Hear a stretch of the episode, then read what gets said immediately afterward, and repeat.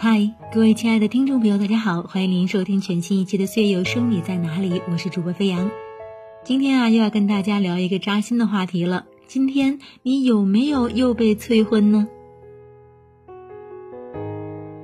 记得看过这样一句话：有的人他就需要婚姻，但是有的人不需要。他们忙着提升自己、取悦自己，却从不把婚姻作为幸福的终点。毕竟，结婚与不结婚这个问题，其实只是每个人的生活方式，而不是一个是与非的选择题。自己开心就好呀。于是，久而久之，人们对一些约定俗成的事情产生了疑问。比如说，女生一定要在三十岁之前结婚生子吗？前段时间，一部讲述中国剩女的纪录片刷爆了朋友圈。有意思的是，这部豆瓣评分七点七。讲述中国故事的纪录片，居然出自两个来自以色列的女性电影人之手。纪录片主要讲了三位性格、出身、职业经历迥异的女性，因为饱受剩女的烦恼，一直在努力结婚的故事。印象最深的是第一位主人公，来自山东农村的邱华梅，她也是三位主人公中最具有反抗意识的。三十四岁。接受过高等教育，在北京一家律师事务所当律师。邱华梅对结婚这件事非常努力，努力相亲，努力接触各种相亲渠道，无论是相亲网站还是公园的相亲角，然而一直未能如愿。只要回到家，她就会成为那个众矢之的。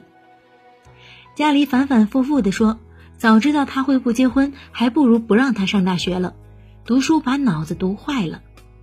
他不理解。为何如今未婚，好像是不孝？邱华梅不是不想结婚，而是不想稀里糊涂的将就着结婚。她不止一次在镜头前崩溃，我有种深深的不安全感，感觉要跟所有人做斗争，敌人有千军万马。好端端的人生过成这样，感觉就是因为没有结婚。既然无力改变大环境，邱华梅决定出国留学，让自己好过些。用他自己的话说：“我完全可以过着精彩的生活，但是不结婚就让我过着一边战斗一边逃亡的生活。如果你到了年纪没结婚，好像所有人都可以责怪你，因为没有人会相信不结婚的你会过得很快乐。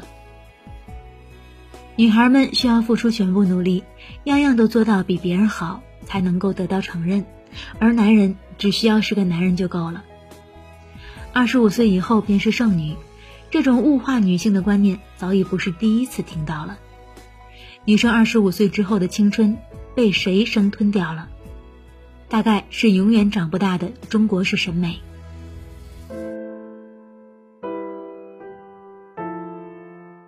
今年三十一岁的蒋方舟，在一期采访中说自己被爸妈花式催婚，于是他跟妈妈签了一个催婚协议。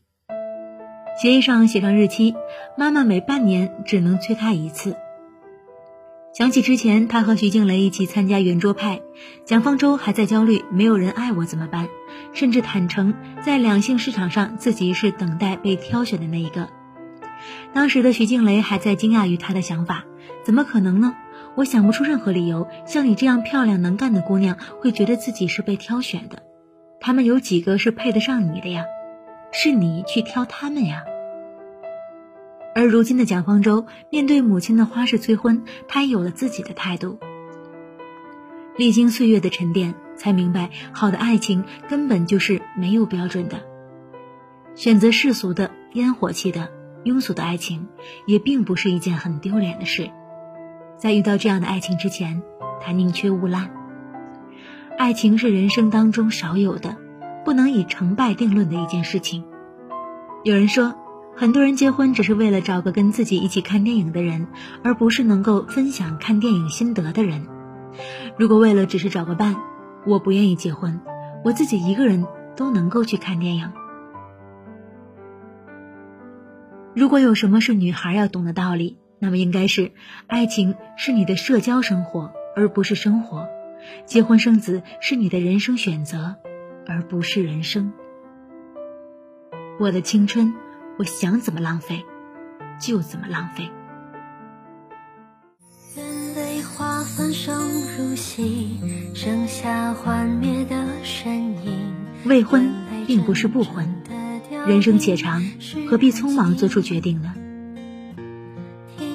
没有该结婚的年龄，只有该结婚的感情。时间都已经到了二零二零年了，女大要不要当婚这个问题，其实都不应该再拿出来讨论了。大家都觉得男性三十岁不结婚并无大碍，相反，女性生来的归宿就应该是婚姻。被嘲讽、被干预、被妥协，或许是当今女性面临最大的不自由。窦文涛曾在节目中振振有词地质问俞飞鸿：“你觉得老是一个人待着，精神正常吗？”面对这么冒犯的提问。俞飞鸿直接回击：“为什么从你们的聊天中感觉结婚对于女性是一种施舍？女孩子一定要结婚吗？除非你觉得美和年纪是你最大的优点，要不然就不会在意。那些无时无刻劝你早早结婚的七大姑八大姨，也许永远都体会不到什么叫做女性的自我意识。也许她们终其一生的目标就是围绕着老公孩子。”那些假装在婚姻里幸福美满的全职主妇们，你并不知道，午夜梦回，她是不是为了年轻时未去实现的理想而流泪？四十岁、五十岁仍然未婚，但过得光彩照人的人很多。想要什么样的生活，自己努力去过就是了。婚姻绝不是你平庸生活里的救命稻草。你为了别人对你的看法，妥协求全。自己都不知道为了什么要结婚，那才是最大的不幸。一个人知道为什么而活，就可以忍受任何一种生活。